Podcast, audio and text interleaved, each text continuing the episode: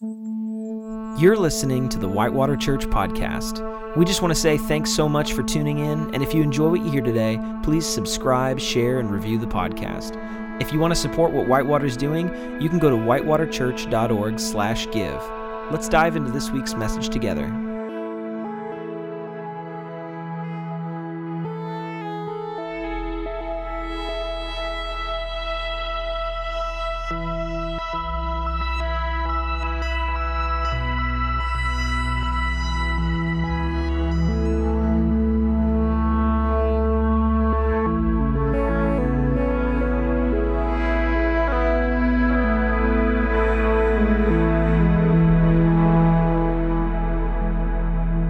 Welcome to Whitewater.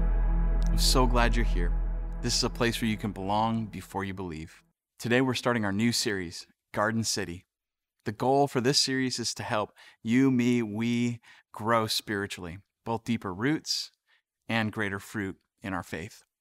In today's sermon, I'd like to share with you three pictures of a story and how that story helps us understand what a garden city is and why a garden city is important hopefully we'll see how Jesus is at the center of, of this story in some surprising ways.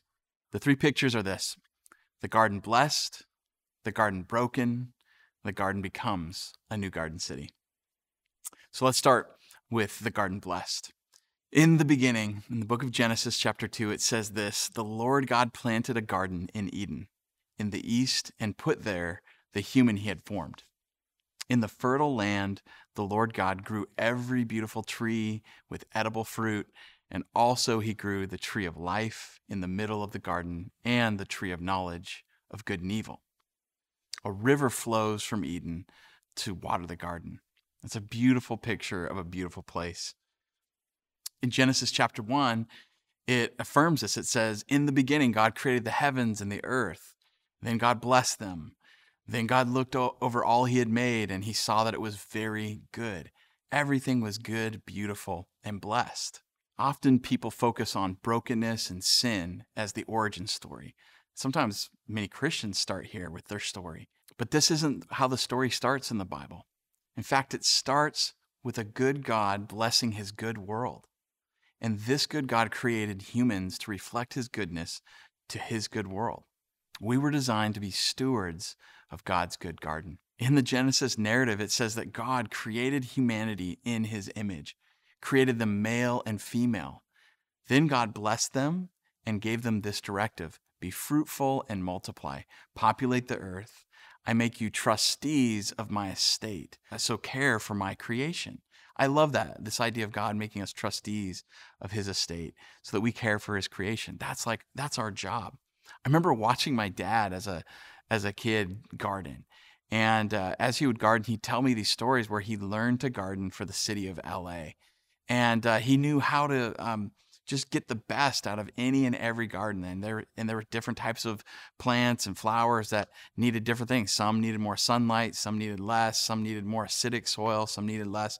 And he just knew all the ins and outs. And he was always great at cultivating something beautiful. And we were designed to not only see and know that that the world that we're in at its heart God created with this blessing and goodness, but also to be part of cultivating that. And so we see a primary purpose for humans was to reflect the goodness of God as image bearers or God reflectors. Humans were given the responsibility of stewarding and caring for God's good world. Not only was our role to steward the flourishing of the garden, but it was also to extend the flourishing Garden of Eden throughout the world. Stewardship is an old but important word. Stewardship is the care for someone or something entrusted to you. It's really exercising uh, care for all the world and all that we do. Often, religion can invert humanity's purpose by believing that creation was made for us and for us to, to exploit and have what we want. But creation wasn't made for people. People were made for creation. God created humans to serve and steward creation. Your purpose, my purpose, the concept of leadership finds its greatest meaning and wisdom when we begin to understand all of this and our purpose as stewardship, not domination, not exploitation, but service and love. We have different gifts, different perspectives and skills, but we are all called to use our unique gifts and callings to steward the flourishing of God's world. When the relationship between God and humans was broken, um, something fundamentally changed. In the Genesis story, we see this picture. When the cool evening breezes were blowing, it says, the man and his wife heard the Lord walking about in the garden. So they hid from the Lord among the trees. And then the Lord God called to the man, Where are you? And he replied, I heard you walking in the garden, and so I hid. I was afraid because I was naked. Why did they hide? Why was brokenness now in the garden? Why was there uh, something between God and the humans?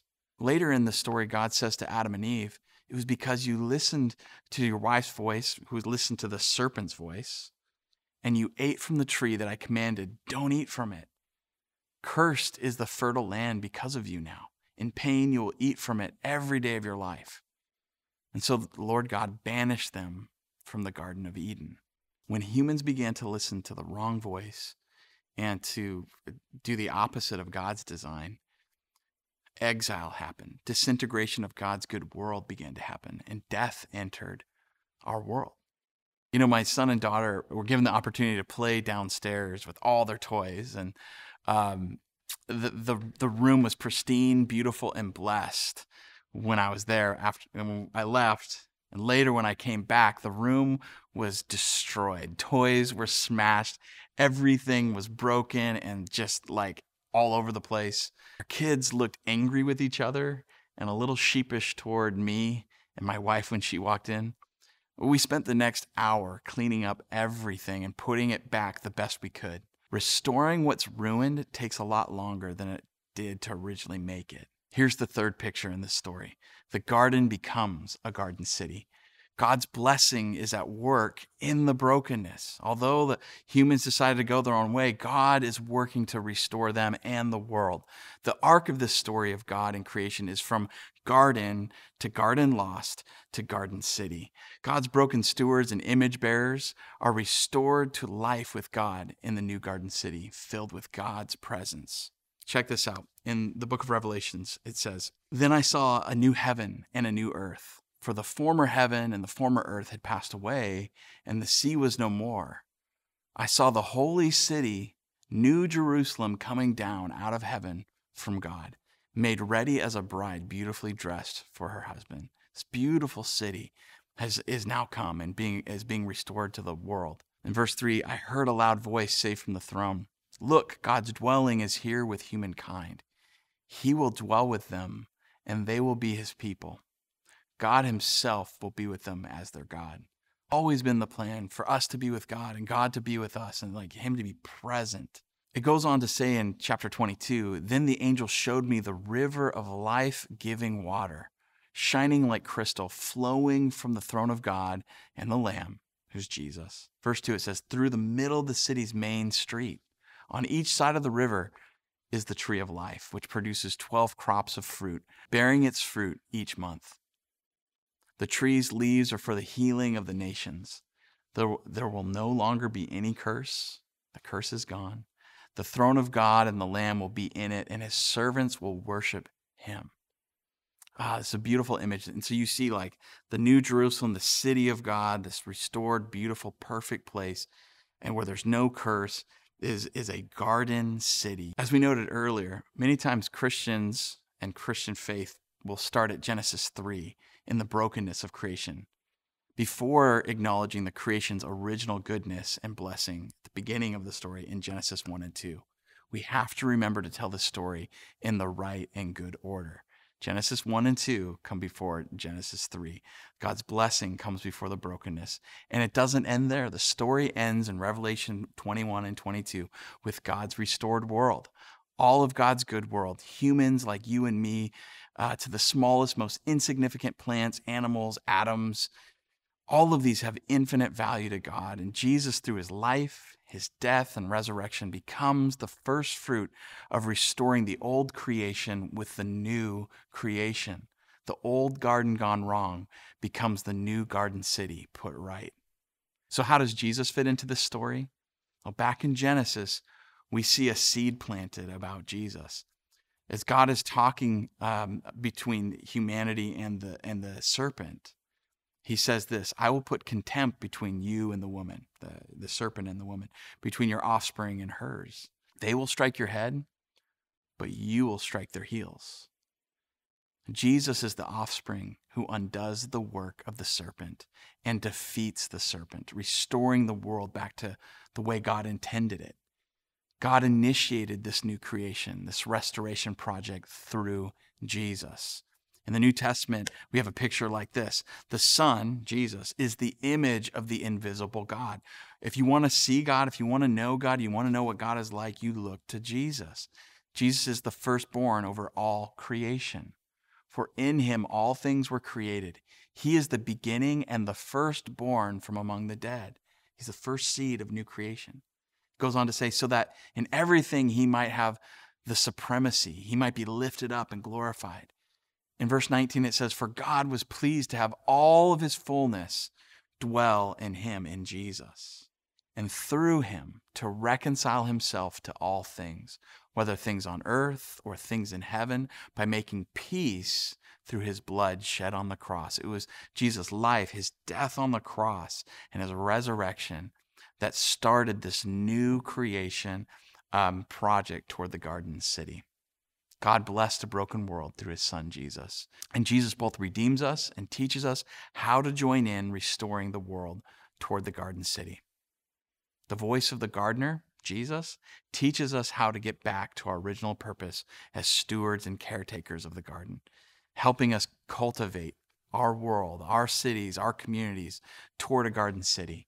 Let's learn together how to cultivate the gardens of our lives to co create with Jesus a garden city.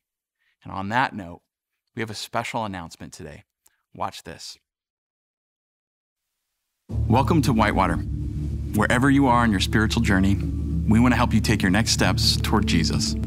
We're both a gathered and scattered church, meeting on Sundays at Cascade Christian and in homes, parks, backyards, and online. We exist to be loved by bringing the whole person and whole community into a flourishing life with Jesus. Our heart is to help 1% of Pierce County start their journey with Jesus by 2030. That's around 10,000 people in about 10 years. Even during the pandemic, our church at Whitewater continues to grow. While we're meeting in person here at Cascade Christian, our reach is extending across Pierce County and beyond. We have a growing membership in Tacoma area and our online campus and podcast have people tuning in from all over the world placed by God in zip codes, in workplaces and networks, with gifts and callings given by God. We want to support our people in these places to bloom right where they're planted. Whitewater's journey wouldn't have been possible without your generosity. Thank you for helping create a place where people can feel welcome and loved. We know that our church family, and in fact, Every organization in today's world must change, evolve, and transform toward the future. Those who plant in tears will harvest with shouts of joy. They weep as they go to plant their seed, but they sing as they return with harvest. We remain committed to planning and dreaming about the future together.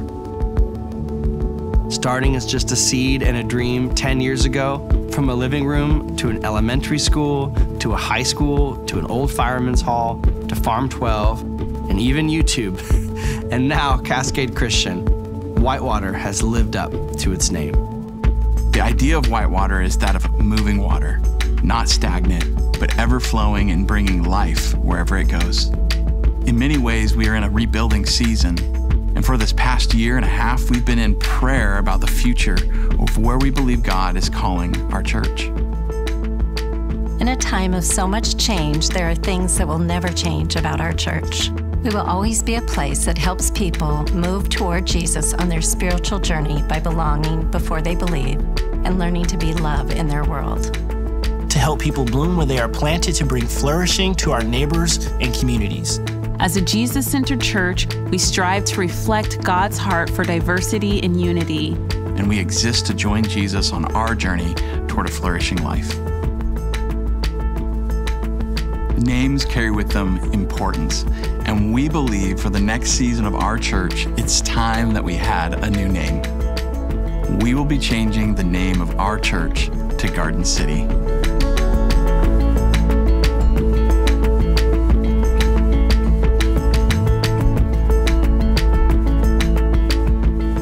In Jeremiah 29 7, it says, Work for the flourishing of the city I have sent you to.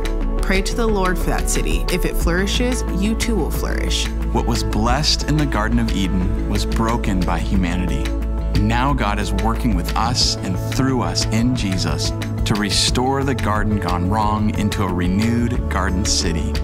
We have noticed many times that new people have a hard time remembering the name Whitewater.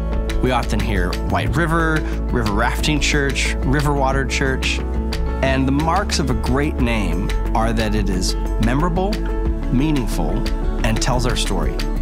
And we believe that Garden City does all three. Gardens are beautiful places filled with the diversity of life and growth. We believe the name Garden City Church gives a clear picture of God's family drawn together with a diversity of brokenness, backgrounds, and cultures. Garden City also paints a stronger picture of the impact our church has as a reservoir that releases a river of blessing as we join Jesus in bringing flourishing to our cities. At the end of the day, we exist to help people start their journey with Jesus and continue on that journey with Jesus. And we believe that Garden City Church is a name that's going to help us do that. We want to empower anyone, anywhere to join God's Spirit on the journey toward wholeness and flourishing. We have individuals placed all around Pierce County and beyond, planted by God in zip codes, workplaces, and networks. We want to send and support our people in these places to bloom where they are planted, to cultivate a garden city.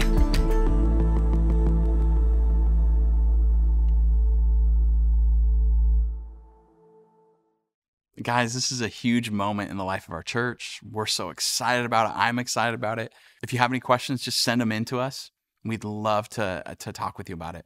Question will continue to come up. Um, why did we change from Whitewater? Because this is a name that we all love. Like it's name I thought of for the church. I, I felt called to name our church, and I feel right now it's it's time for this new name.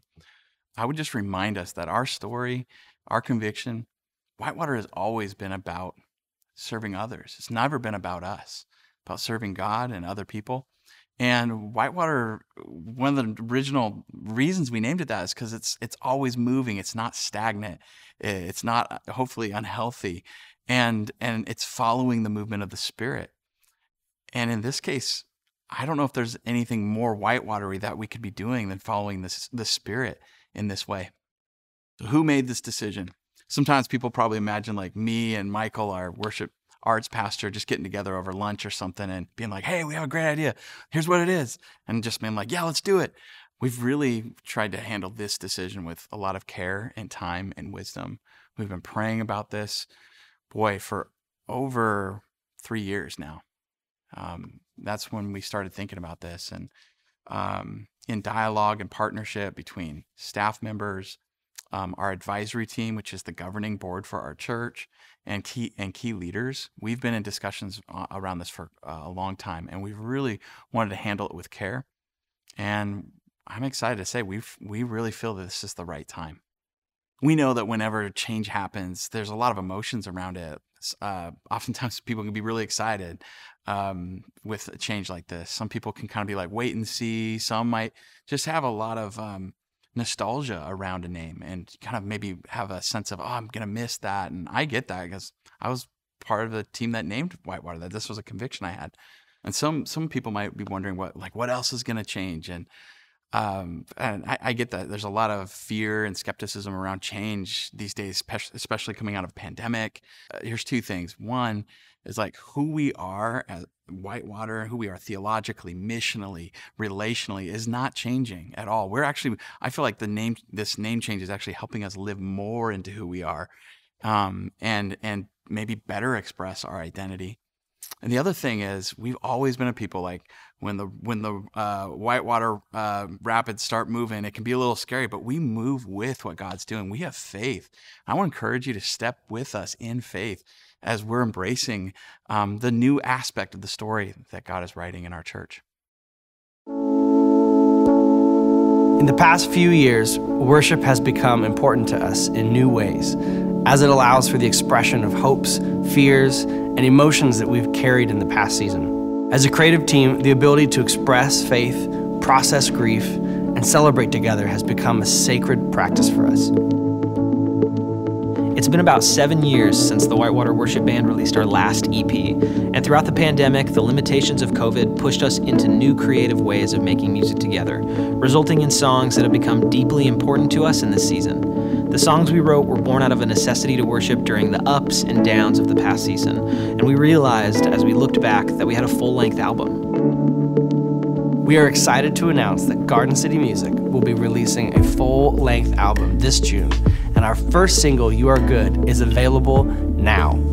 If you missed our Easter service, we told the story behind the song, and I encourage you to go back and watch it. The album has songs that range from electronic, contemplative, to that classic Whitewater groove sound you've come to know and love. We really believe that these styles represent both the garden and the city aspects of our new season. And in the coming months, the Garden City Music album will be on all major streaming platforms, CDs, and we're even doing a limited pressing of vinyl. We can't wait to share these songs with you.